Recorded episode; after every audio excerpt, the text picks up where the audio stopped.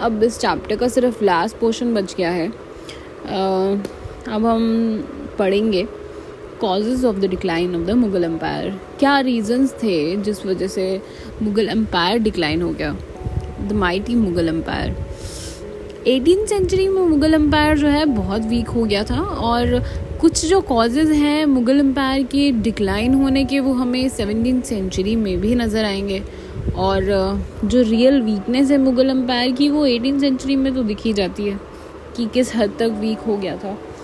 औरंगज़ेब के जितने भी सक्सेसर्स रहे हैं, वो बहुत वीक थे। एंड इसलिए वो एम्पायर को ब्रेक होने से बचा नहीं पाए। उनके पास लोगों की भी रिस्पेक्ट नहीं थी। और जब भी कोई किंग की डेथ होती थी तो सबसे पहले तो भैया लड़ाई होती थी। वॉर ऑफ़ सक्सेशन होता था। हर कोई थ्रोन क्लेम करने आ जाता था। और इस चक्कर में बहुत टाइम और एनर्जी और पैसा बर्बाद होता था। जो प्रिंस होता था फाइनली जो बन भी जाता था तो वो अपने जितने भी ऑफिसर्स थे, उनको हमेशा शक की निगाह से देखता था। और, इसलिए वो ट्रस्ट और यूनिटी आया ही नहीं एम्पायर में। और जब भी एम्पर वीक हो गया तो प्रोविंशियल जो गवर्नर्स थे वो स्ट्रांग हो गए। जैसे कि हमने देखा था हैदराबाद, बंगाल, अवध, इन लोगों ने अपने आप को इंडिपेंडेंट डिक्लेयर कर दिया था।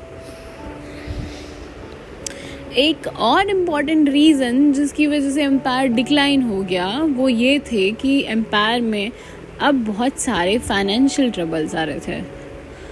अब इस टाइम आते आते एम्पायर के पास ना तो मनी बची थी और ना ही जागीर बची थी ताकि वो और ऑफिसर्स को दे सकते। और ज़मींदार जो थे, वो हमेशा से डिसटिस्फाइड तो थे ही, क्योंकि उनके ऊपर बहुत सारा कंट्रोल करके रखा था गवर्नमेंट ने। इसलिए ज़मींदार्स का हमेशा से कन्फ्लिक्ट होने लग गया नोबल्स के साथ, क्योंकि उन्हें लगता था कि नोबल्स जो हैं, उनसे बहुत बड़ा शेयर ऑफ़ इनकम ले जाते हैं स्टेट का। जब भी कोई रिवॉल्ट होता था गवर्नमेंट के खिलाफ तो ज़मींदार सबसे पहले फोर सबसे आगे आ जाते थे कि हमें तो गवर्नमेंट के खिलाफ बोलना है। और, जो पीजेंस थे, जिनको टैक्स देने के बाद भी अपने लिए कुछ नहीं बचता था, वो और और गरीब होते गए। और, कई बार तो पीजेंस जो हैं, वो इतने डिसटिस्फाई हो गए कि उन्होंने ज़मींदार्स को भी सपोर्ट करना शुरू कर दिया। मुगल्स बहुत सारी तरीके से फंस चुके थे। उनको रेगुलर सप्लाई ऑफ़ मनी चाहिए था। और औरंगज़ेब ने जो डेक्कन में कैंपेनिंग की है बार बार जाके, इससे जो मुगल ट्रेजरी थी, वो आधी तो खाली कर दी थी औरंगज़ेब ने खुद ही। और मराठा जो सिख जो हैं, वो बार बार थ्रेटन कर रहे थे। इसलिए इनके पास इतना पैसा था ही नहीं कि वो कैसे चीज़ों को रोकते। और कुछ जो है मनी वो एडमिनिस्ट्रेशन को चलाने में यूज़ होती थी। इतनी एफिशिएंट नहीं बच गई थी एटीन सेंचुरी में जो मुग़ल एडमिनिस्ट्रेशन है, जितनी वो अकबर के टाइम पे होती थी। और जो मनसबदारी सिस्टम था, वो भी बहुत हद तक चेंज हो चुका था। और जितने मनसबदार थे, वो अब अब तक तीन टाइम्स ज़्यादा बढ़ गए थे, जब अकबर के टाइम पे जितने थे और अब इतने ज़्यादा बढ़ गए थे। और जो ये मनसबदार थे, वो अब ना तो इतने ऑनेस्ट थे कि वो रेवेन्यू कितना कलेक्ट कर रहे हैं, कितना बता रहे हैं, उनके पास कितने हॉर्सेस हैं या कितने ट्रूप्स मेंटेन कर रहे हैं। तो ऑनेस्टी तो बची नहीं थी। और काफ़ी सारे मनसबदार्स ने तो चीटिंग भी करना शुरू कर दिया। कि हॉर्सेस को ब्रांड करना पड़ेगा नंबर के साथ। और अकबर का हमें पता है कि अकबर ने इंसिस्ट किया था अपने टाइम पे कि जो ऑफिसर्स हैं, उनको आप टाइम टू टाइम ट्रांसफ़र करो। इससे क्या होता था कि वो पावरफुल नहीं बनेंगे एक पर्टिकुलर एरिया में। लेकिन एटीन सेंचुरी के आते आते बहुत जल्दी जल्दी किसी की ट्रांसफ़र नहीं होती थी। एंड वो ऐसा बिहेव करने लग जाते थे कि जैसे, भैया, हम ही रूलर हैं यहाँ के। और अगर हम मिलिट्री एडमिनिस्ट्रेशन की बात करते हैं तो मिलिट्री एडमिनिस्ट्रेशन भी बहुत वीक हो गया था। जो हाई ऑफिसर्स थे, वो बहुत ही बड़े हो गए और जो आर्मी थी, वो अच्छे से कोई मेंटेन करता ही नहीं था। जो आर्टलरी थी, एक टाइम पे मुगल एम्पायर का प्राइड थी वो। अब उनके पास तो भैया बहुत बैकवर्ड टेक्नोलॉजी की चीज़ें थी। जो कि बाकी लोगों के पास अगर हम यूरोपियंस की बात करें तो उनके पास बहुत एडवांस चीज़ें थी और इनके पास बहुत पुराने ज़माने की चीज़ें थी। और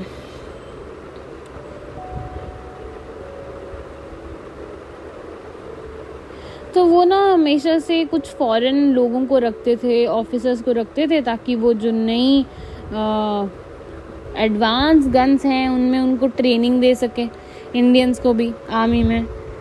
और इंडियंस ने, मुगल्स ने इतना ध्यान सी के ऊपर भी नहीं दिया तो इसलिए ट्रेड का पैसा तो आने से रहा। और उनको इतना ध्यान उस टाइम पे ये भी नहीं आया कि यूरोपियन कंट्रीज़ जो हैं ट्रेड ट्रेड की वजह से आ रही है इंडिया में, या उनको रोकना चाहिए कि वो इतना फ़ायदा कर रहे हैं। और इवन जो पोर्चुगीज़ और यूरोपियन कंपनीज़ ने नई तरीके की शिप्स यूज़ की थी, उन चीज़ों ने भी इतना एक्साइट नहीं किया मुग़ल अम्पायर को कि वो इन सब चीज़ों में थोड़ा ध्यान दे देते तो शायद उनका रेवेन्यू अच्छा हो जाता और रेवेन्यू अच्छा हो जाता तो शायद वो स्ट्रॉन्ग हो जाते। उनको कोई इंटरेस्ट नहीं था जो डिस्कवरीज वर्ल्ड में हो रही थी साइंस में जो डिस्कवरीज हो रही थी, ये सब चीज़ों में मुगल्स वर टोटली डिसइंटरेस्टेड और मैकेनिकल क्लॉक्स जैसी चीज़ें या फिर कोई भी टेक्निकल चीज़ें ना, उनको कोई मतलब नहीं था इन सब चीज़ों से। जो अरिस्टोक्रेसी थी वेल्दी ट्रेडर्स थे, वो इतने कंटेंडेड थे अपनी प्रॉस्पैरिटी के साथ, वो अपनी मर्ज़ी से मज़े से लग्जरी में रहते थे और उनको कोई एडवांसमेंट ऑफ़ नॉलेज के साथ लेना देना ही नहीं था। और लग्जूरियस जो लिविंग थी, मुगल्स की ये एक अलग रीज़न था कि वो डिक्लाइन हो गए, क्योंकि वो उस चीज़ में बहुत पैसा बर्बाद करते थे। और इस चक्कर में पीजेंट्स और आर्टिसंस की बहुत डिफ़िकल्ट लाइफ होती थी, लेकिन जो अपर क्लासेस थी, उनके तो मज़े थे, वो तो लग्जूरियस लाइफ जी रहे थे। पैसा आता था, तभी वो इतनी लग्जूरियस लाइफ जीते थे। और इस चक्कर में वो एक दूसरे से कंपटीशन भी होता था कि मेरा घर अच्छा या उसका घर अच्छा मेरे कपड़े अच्छे या उसकी ज्वेलरी अच्छी तो ये सब होता था। फिर उनको पोइट्स आर्टिसंस म्यूजिशंस इन सब का भी शौक था लाइफ एंजॉय करने के लिए तो बहुत पैसा लगता था। और ये सब सिंबल्स बन गए हाई स्टेटस के। इसमें बहुत ज़्यादा पैसा जाता था अगर आप इन सब चीज़ों को मेंटेन करके रखना चाहते हो। और इन सब चीज़ों से इतना पैसा जब आता था और इतना बर्बाद किया जाता था ये सारी लग्जूरियस लिविंग के चक्कर में सोशल और मॉरल डिके हो गया था एटीन सेंचुरी में। और ये जो एरिस्टोक्रेट्स थे, घंटों बैठ बैठ के पीते थे और आराम से अपनी ज़िंदगी निकाल रहे थे। Even if empire was declining they were incapable of doing anything to save it और उनको कोई लेना देना ही नहीं था। और लेकिन हर जगह इतने इनकेपेबल एरिस्टोक्रेट्स नहीं थे कुछ जगह पे एम्बिशियस लोग भी थे और वो अपनी चीज़ें सही से कर रहे थे लेकिन all together Mughal empire was declining और वो वीक होता गया अनगार्डेड सिटीज़ थी एंड uh, ऐसी सिटीज़ अनगार्डेड तो थी जो एक टाइम पे इम्पीरियली इतनी ज़्यादा ब्यूटीफुल थी कि वो इतनी ज़्यादा रिच थी वो आज अनगार्डेड थी उनमें कोई देखने देखने वाला नहीं था। But the culture the way of life which was a part of this splendour did not decline culture था बट कहीं ना कहीं मुगल एम्पायर डिक्लाइन हो रहा था। और ये दिल्ली से ट्रांसफ़र होके छोटे छोटे किंगडम्स में प्रोविंशियल किंगडम्स में चला गया ट्रांसफ़र हुआ कल्चर और हिस्ट्री जो इंडिया की है एटीन सेंचुरी की, इन्हीं किंगडम्स में देखने को मिलती है। And it is here that we see the glory of mughals and it can be still seen. It was the events which took place in the kingdoms had decided the next phase of indian history.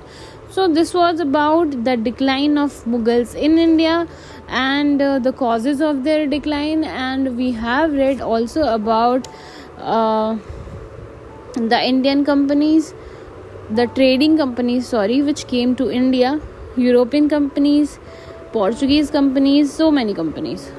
So, this was about the decline of Mughal Empire, and this was all about chapter 7 of 7th class history book, and it finishes here. Thank you.